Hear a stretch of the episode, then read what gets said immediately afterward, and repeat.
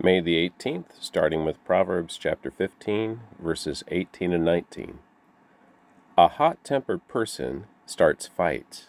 A cool-tempered person stops them. A lazy person's way is blocked with briars, but the path of the upright is an open highway. Psalm one hundred fifteen, verses one through eighteen. Not to us, O Lord, not to us, but to your name goes all the glory, for your unfailing love and faithfulness. Why let the nations say, "Where is their God?" Our God is in the heavens, and he does as he wishes. Their idols are merely things of silver and gold, shaped by human hands. They have mouths, but cannot speak. They have eyes, but cannot see. They have ears, but cannot hear, and noses, but cannot smell. They have hands, but cannot feel, and feet, but cannot walk, and throats, but cannot make a sound. And those who make idols are just like them, as are all who trust in them. O Israel, trust in the Lord. He is your helper and your shield. O priest, descendants of Aaron, trust in the Lord. He is your helper and your shield. All who fear the Lord, trust in the Lord. He is your helper and your shield. The Lord remembers us and will bless us. He will bless the people of Israel and bless the priests, the descendants of Aaron. He will bless those who fear the Lord, both great and small. May the Lord richly bless both you and your children. May you be blessed by the Lord, who made heaven and earth. The heavens belong to the Lord, but he has given the earth to all humanity. The dead cannot sing praises to the Lord, for they have gone into the silence of the grave. But we can praise the Lord both now and forever. Praise the Lord. John chapter ten, verses one through twenty-one.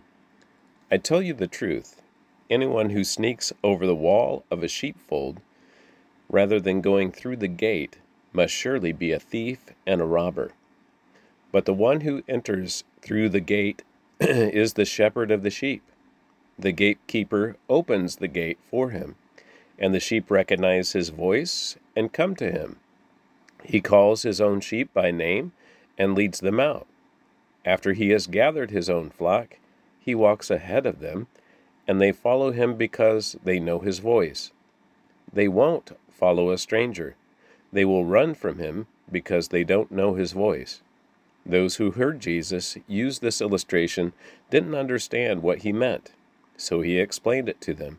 I tell you the truth, I am the gate for the sheep. All who come before me were thieves and robbers, but the true sheep did not listen to them.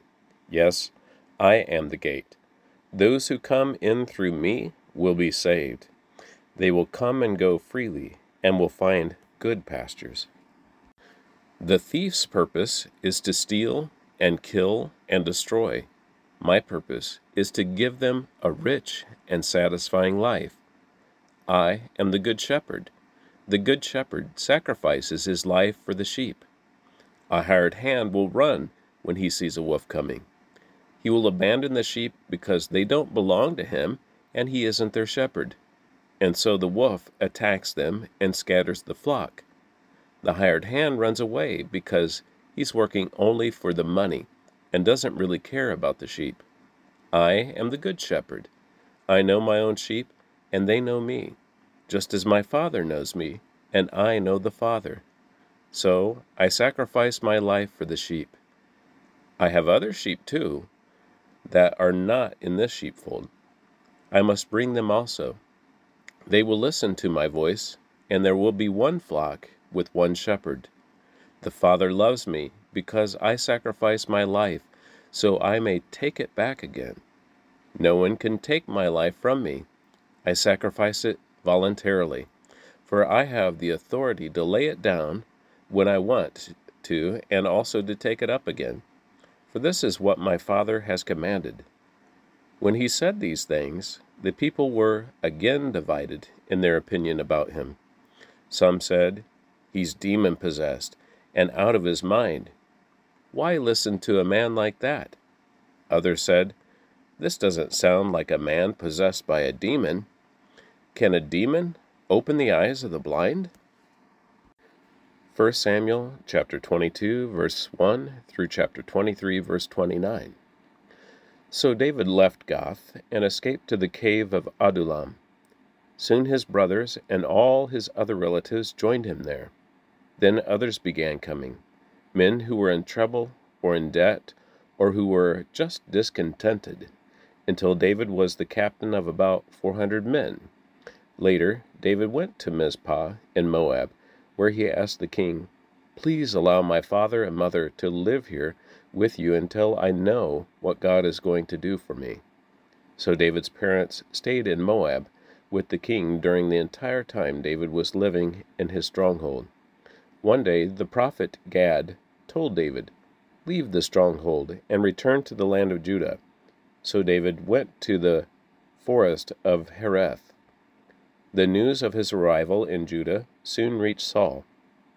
At the time, the king was sitting beneath the tamarisk tree on the hill of Gibeah, holding his spear and surrounded by his officers.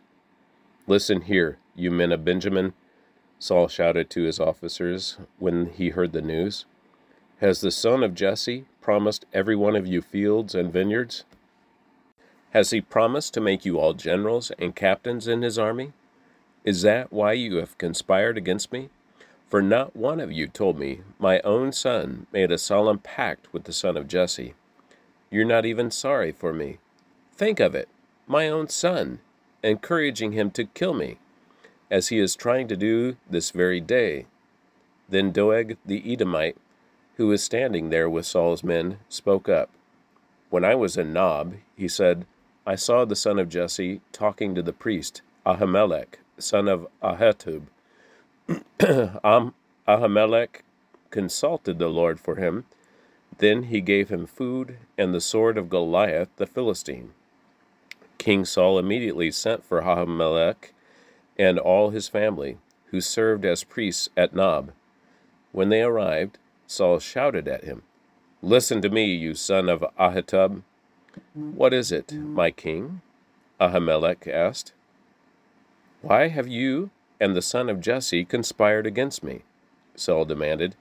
"Why did you give him food and a sword? Why have you consulted God for him? Why have you encouraged him to kill me, as he is trying to do this very day?"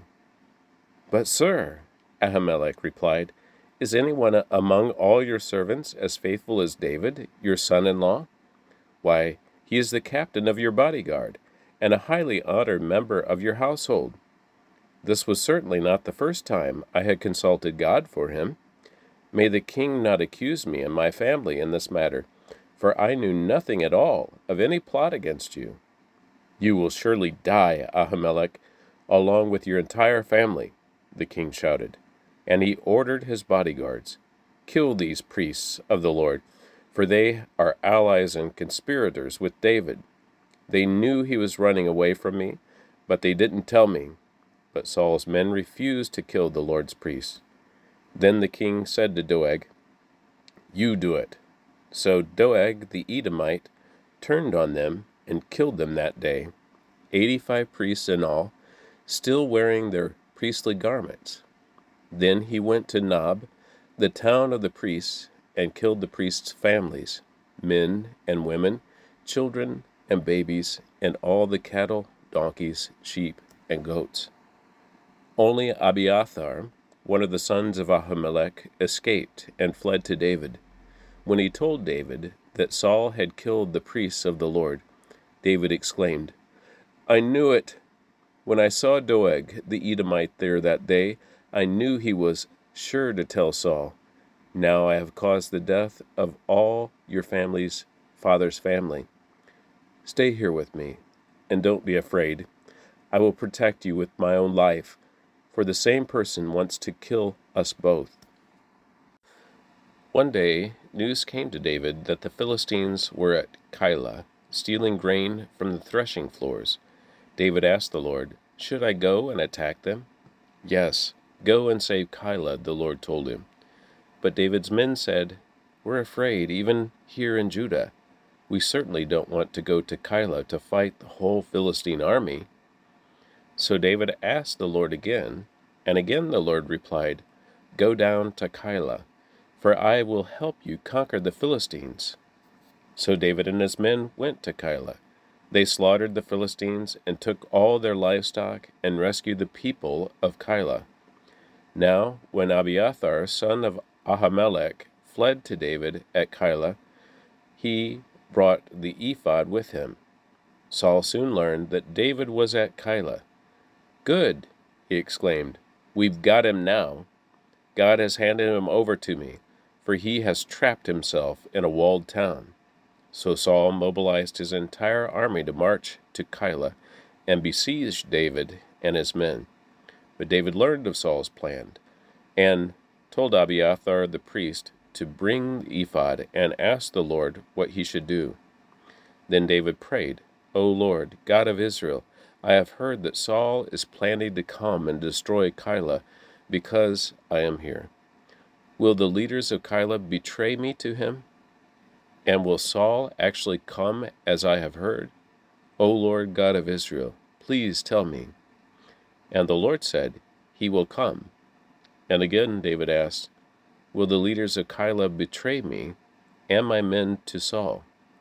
And the Lord replied, Yes, they will betray you. So David and his men, about six hundred of them now, left Keilah and began roaming the countryside. Word soon reached Saul that David had escaped, so he didn't go to Keilah after all. David now stayed in the strongholds of the wilderness and in the hill country of Ziph. Saul hunted him day after day, but God didn't let Saul find him. One day, near Horesh, David received the news that Saul was on the way to Ziph to search for him and kill him.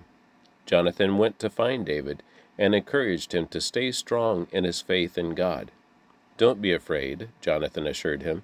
My father will never find you. You are going to be the king of Israel, and I will be next to you, as my father Saul is well aware. So the two of them renewed their solemn pact before the Lord. Then Jonathan returned home, while David stayed at Horesh. But now the men of Ziph went to Saul in Gibeah, and betrayed David to him. We know where David is hiding, they said.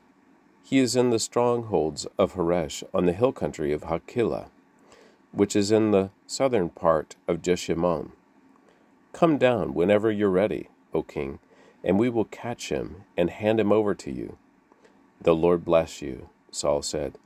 At last, someone is concerned about me. Go and check again to be sure of where he is staying and who has seen him there, for I know that he is very crafty. Discover his hiding places, and come back when you are sure. Then I'll go with you. And if he is in the area at all, I'll track him down, even if I have to search every hiding place in Judah. So the men of Ziph returned from home ahead of Saul.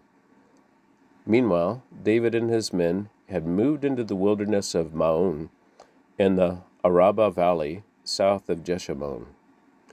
When David heard that Saul and his men were searching for him, he went even farther into the wilderness to the great rock, and he remained there in the wilderness of Maon. But Saul kept after him in the wilderness. Saul and David were now on opposite sides of a mountain. Just as Saul and his men began to close in on David and his men, an urgent message reached Saul that the Philistines were raiding Israel again. So Saul quit chasing David and returned to fight the Philistines. Ever since that time, the place where David was camped has been called the Rock of Escape. David then went to live in the strongholds of En Gedi. And that concludes the reading of the Word for May eighteenth.